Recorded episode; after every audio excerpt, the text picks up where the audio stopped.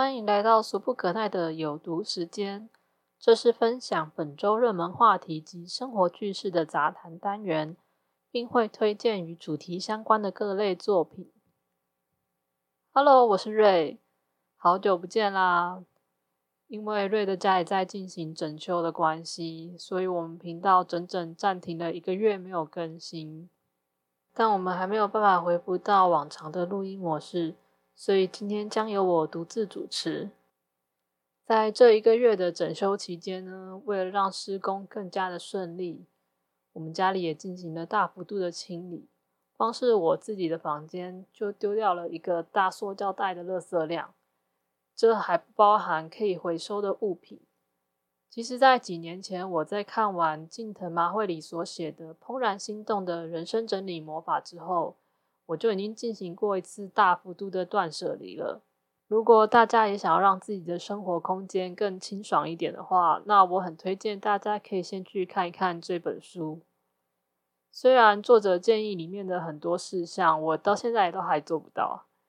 但我觉得他在生活思考上对我还是有不少的帮助，有一些则是我原本不太认同的，但随着时间的经过，有一些事情我还是觉得慢慢的印证它是对的，而且它的整理方法是很有系统和逻辑性的，也有很强烈的理由，在人性习惯上也有很多细腻的观察，即使你不赞成他的观念，我觉得也可以拿来检视自己的生活。所以我一直在跟身边的朋友推荐这本书，但一直都没有什么人想要理我的样子。嗯，我自己其实并不追求极简化，但在生活上其实永远是离不开整理这件事情。比起说是极简化，我觉得它其实更接近去无存精的概念。应该很多人都有看过他的节目，作者很强调在整理的过程中要对物品表达感谢。这是一种很万物有灵的浪漫仪式。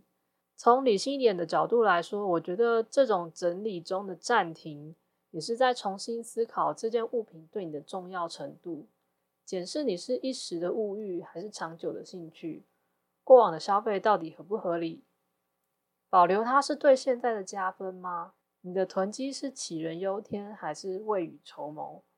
我在第一次的大整理之后。还保留了很多未读的英文杂志，觉得自己哪天会上进的读完它们。但实际上，上进的情况在这三年间大概只出现过不到一周的时间。在就学期间有压力的情况下，我都没有办法把这些教材读完了，何况是在没有人督促的现在。又或许这种学习方式其实并不适合我。如果要读英文，现在也有更多符合时事的新教材。另外，我在他的节目中印象深刻的一个桥段，是一个艺人拿着他保存很久的衣服，说他当初特地买了这件很漂亮的衣服去见喜欢的人，结果他太紧张，加上衣服太紧，勒得他喘不过气，所以整个活动中他完全没有和对方互动。我觉得这段叙述就是很好的回忆与检讨这件错误消费的衣服价值。转换成一段难忘的回忆，同时也检讨它并不适合这样的款式。我自己的大众消费呢，则是书籍。我的书柜已经没有太多的空间，可以再让我容纳新的书籍。最近几年呢，我就利用等待五折的二手书来延迟自己的欲望。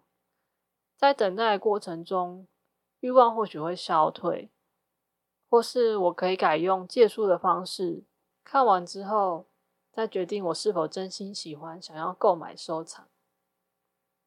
金藤麻会里点出了很多我们以为很重要的东西，很重要的事情，但实际在空间有限、记忆有限等等的情况下，我们不得不去做取舍。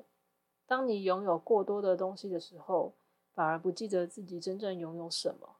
在这个物欲横流的时代，断舍离是一种不错的检视方式。让你明确自己的需求，减少被欲望、金钱追着跑的感觉。他讲的是一种整理的方法，但同时也包含很多的人生观。最后推荐一首清凉的歌曲，我为大家在炎炎七月整理时的浮躁心情。这首歌叫做《Cheers》，是由 m y s o n d e s 企划邀请尖圆龟主唱。我很喜欢里面拉啤酒一开罐倒入玻璃杯中的声音，还有模拟酒杯碰撞的清脆响声，真的很有喝一杯的畅快感。那今天的分享就到此结束了。俗不可耐在各大 Podcast 平台上都有上架，可以收听。如果你喜欢我们的节目，请给我们五星评价。